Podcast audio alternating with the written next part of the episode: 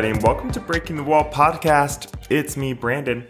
And today I want to talk about, uh, you know, I'm kind of going on this like early career position kick right now. We just did a whole episode on, you know, training programs and what it's like to invest in those and decision making around that. And today I wanted to go into more of the, uh, apprenticeship positions, right? These are like early entry positions to a lot of companies. They use them as kind of like vetting systems for people they're not quite sure if they're ready for the company yet or they don't have a spot for them yet and financially or a physical spot. Um, and I've done a lot of swinging, a lot of understudying, a lot of on the side learning. So I understand a little bit of the experience of what a apprentice goes through. And unfortunately, I think these are really popular positions for dancers fresh out of school.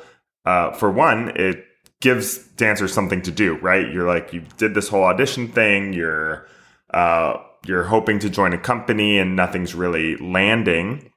So it gives you something to do, as we talked about in that trainee program episode. And two, it does feel like and is access and inclusion, right? When I accepted my first job for $200 a week, that was fine by me. It was great, right?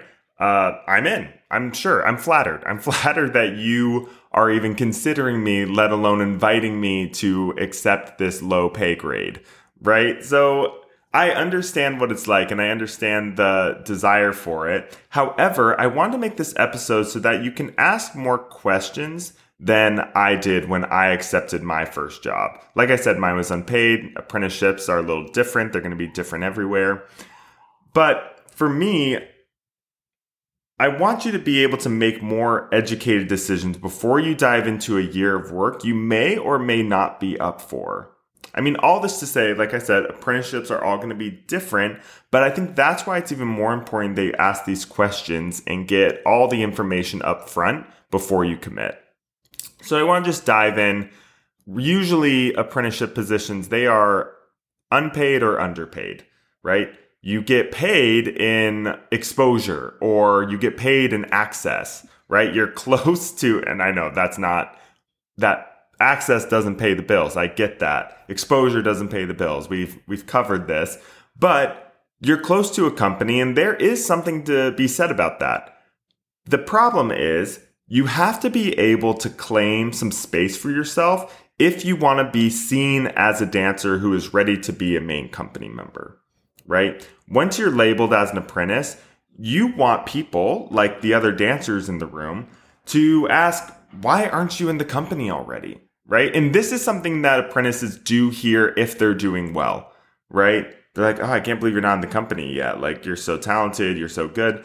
And it's directly connected to how you perform in the role and how you hold yourself in the studio. So keep that in mind before you do step into it. Know it's a lot of work and know that it can cause you to be just perceived as underqualified, right? Your place is on the side of the room, it's standing in the back.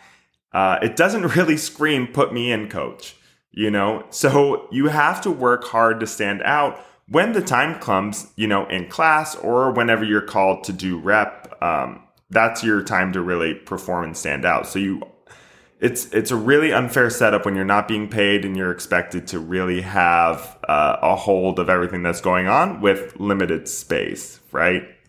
It really is. Uh, I, you know, it's the same with swinging. It's the same with understudying. It's these jobs. They are really sink or swim kind of positions. You know, in my experience, like I said, you'll stand, you'll learn the work of the side of the room. And if you've never done this, you have in a way because you we've all did the pandemic dance in our room thing, right? This is just a little harder because you're smushed to the side. It's maybe even a smaller space than you're used to. Maybe you even have to do partnering on the side with if there's another apprentice. But you're basically just preparing for a moment that you don't know is coming, right? You know there might be a moment where you're called on, uh, you know, you're waiting for a choreographer or director to be like, okay, let's have Brandon go in now, right? And this could be for any reason. They could be finished with the piece. They they're like, we feel good about it. Let's put the swing in or the understudy or the apprentice in just to make sure they have it, right? Or someone could be sick that day and they need you to uh, fulfill a role. And if you thrive, this is the kicker, right? If you thrive, you're a superhero and you defy the odds, right? You you learned it in the small space. You um, did the work that was hard, underpaid, right? But if you fail, you're you could be viewed as once again unqualified, underqualified, underprepared, right?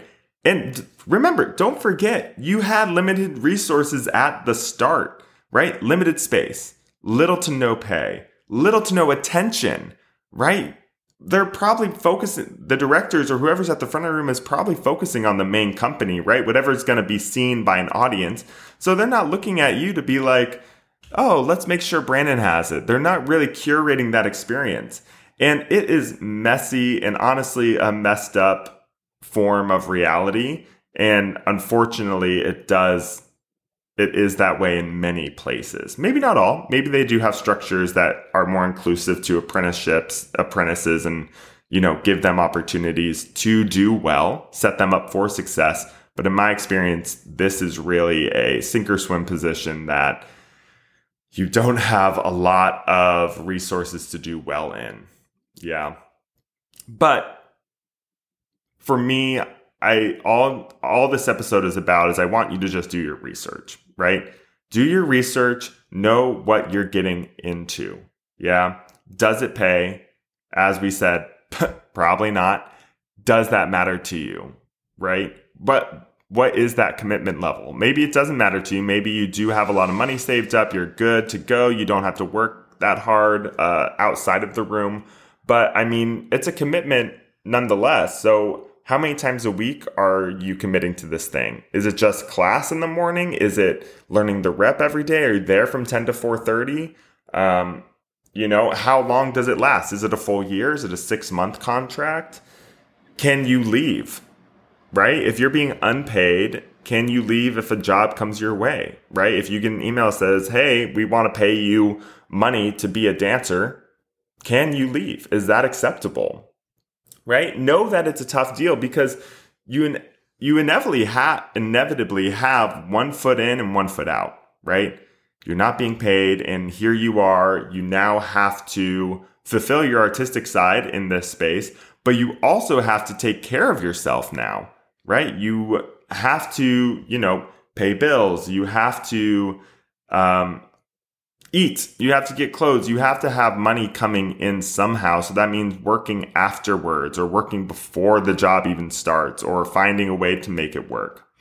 And, you know, if I, I'm feeling really spicy today, and I think it's incredibly unfair when dancers get offered these positions, are unpaid, and sold on the idea that it's a great opportunity. But then you're stuck there for a year waiting to see if you know, they'll filter you into the company, but you will also be, I don't know, berated for not for leaving early for a job that is paying you when you don't know if they're going to add you to the company next year or you know there's a lot of miscommunication and actually a lot of lack of communication right? And i think this is where the apprenticeship and director dynamic the power dynamic is just way too off way too unbalanced so, are these positions bad? I think you need to decide that for yourself, right? What is the payoff? That's really what I want to leave you with today. I want you to decide what the payoff is.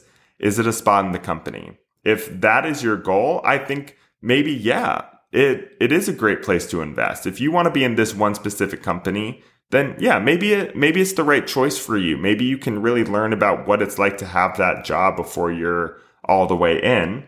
But if it's not your goal, I think it's better you invest your time and energy elsewhere, right? Are there what are the opportunities within it? Are is there performance opportunities? You get paid for those performances. You know, what is it worth to you in the end result? And are you okay with both? Yeah, I think this is really important. whatever the end result is, are you okay with that? Or whatever the potential for the end result is. Are you okay spending a year of your career here if you don't get the job? Are you okay spending a year here and not getting the job, but having the potential to get that job? Right? Is the job even worth the time up front? Right? That volunteered apprenticeship position. Is it worth it? Is it just being in the space? What is worth it to you? And when can you leave at the end of it and be like, yeah, that was worth it? Right? If we put too much weight on the job though, I think that's when we get into danger. I think that's when we go, I think that's way too variable that I think we kind of set ourselves up for um, failure there. Yeah. But this is, you know, this is the kind of thinking. It's more so if we were, I mean, yeah, we're talking about apprenticeships right now, but this is the kind of thinking I want you to have as you navigate your career. You know, too often we accept something and get disappointed or become resentful because we assume what the outcome is going to be without asking enough questions, right? Just because you're young, just because you're new, doesn't mean you can't say, Hey, thank you so much for this offer. Can I ask you a few questions about this? Can I ask you what that commitment level is like? Is there potential for growth within this? Right? Halfway through the contract, is there a way I can get paid? Am I getting paid for performances? When are those performances? What other opportunities are available? Do you have teaching opportunities here? What can I do to um, take advantage of this opportunity? Yeah. Know what you're getting into, and then you can enjoy the experience for what it is or move on. Yeah. I want you to have all the facts, and I don't want you to feel pressured to be like, to ask the to not ask those questions. I want you to feel empowered by those questions to be like, I know exactly what I'm getting into. And now you can be excited about it. You can be like, wow, I get to be in this room with these incredible dancers, with this incredible work. I get to learn this rep. I get to have the potential to join this group. Or you can be like, I'm excited to spend this amount of time here and then move on yeah, I'm excited to get this experience and have this experience under my belt and then do something else because I know this is not what I want to do full time, right? Or this is not what I want to do long term. Yeah. You have to have these conversations with yourself. So I hope this is helpful. If you have questions about this, I know some of us are maybe just stepping into these positions and you're like, oh no, I didn't ask these questions. but don't let that worry you. No, even, even with all of this, everything is temporary, right? You do something for a while, we learn, we invest our time, we invest our money, we succeed, we fail. You are at a great time to have this experience. Yeah, you are you are exactly where you need to be to have this experience. Um, but if you do have questions, you know where to find me. Message me on Instagram, message me at Breaking the Wall Podcast, or it's Brandon Coleman. Please leave me a review or share this episode if you found it valuable, and I will see you all in another episode. Bye, everybody.